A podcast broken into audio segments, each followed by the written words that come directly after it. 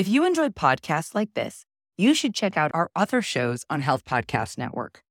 For example, Nurse Wellness Podcast, hosted by Wendy Garvin Mayo, focuses on the power of stress management and how it's foundational to being your best, doing your best, and giving your best.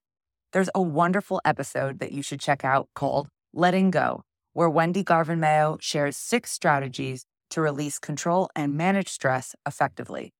Check out Nurse Wellness Podcast on your favorite podcast platform or visit healthpodcastnetwork.com. I'm Dr. Tara, and this is Hopeful Hints, a podcast where you'll receive quick, hopeful hints on all things women's health and infertility.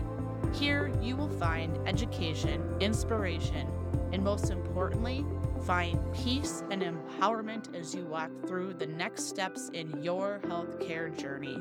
Welcome to Hopeful Hints. I'm your host, Dr. Tara. October is Breast Cancer Awareness Month. So, we're going to talk about five signs of timing, understanding the stages of detecting breast cancer.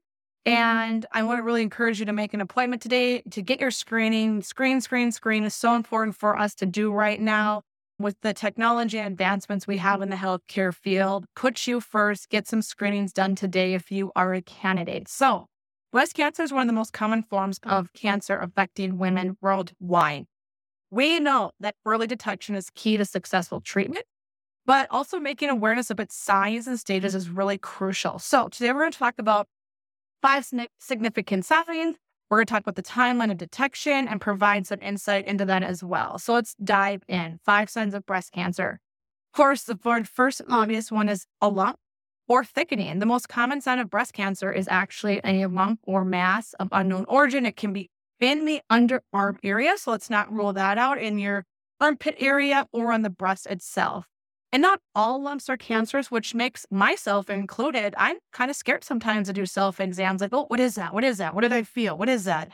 But it's essential to have any new or unusual mass is examined by a healthcare provider and just get things looked at to rule them out so you can move forward with peace and ease. Next, uh, number two is changes of breast size or shape. So, unexplained changes for breast shape, size, or contour can be indicative of breast cancer.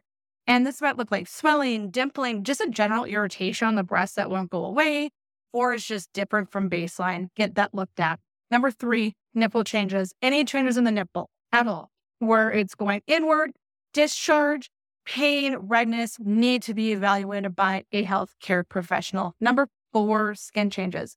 Skin changes on the breast, again, redness, scaliness, thickening can indicate a potential issue. So if it's uh, worrisome, please just go in.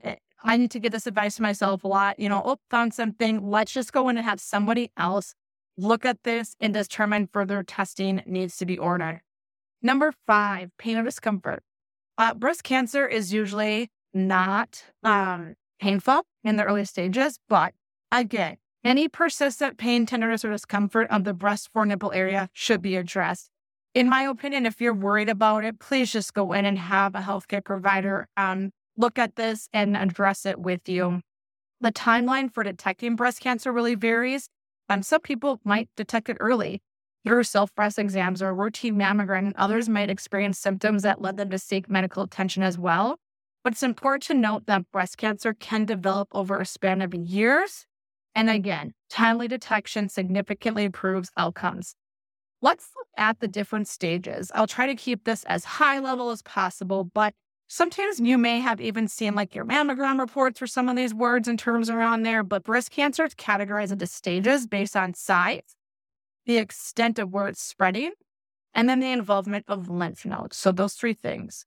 And they go stage zero, one, two, three, four. So stage zero is cancer cells are confined to the ducts of the breast and have not invaded surrounding tissue. Stage one is small localized, no lymph node involvement. So there's no lymph nodes, again, small, localized. Two uh, is cancers larger, and there may be limited lymph node involvement. So this is where lymph nodes come in at stage two. Stage three is it's spread, has spread to nearby tissue and has lymph node involvement. And then four, it has spread to other parts of the body. This is what we call metastatic breast cancer. So this is why we wanted to say again, early detection is really crucial to catch it as early as possible. There is so many um, testings we can do nowadays for genetics and genes in general, but especially the BRCA testing. I want you just to be aware, be aware of signs, understand the timeline, recognize the stages can really help empower you um, to perhaps take back control, schedule that mammogram, schedule that.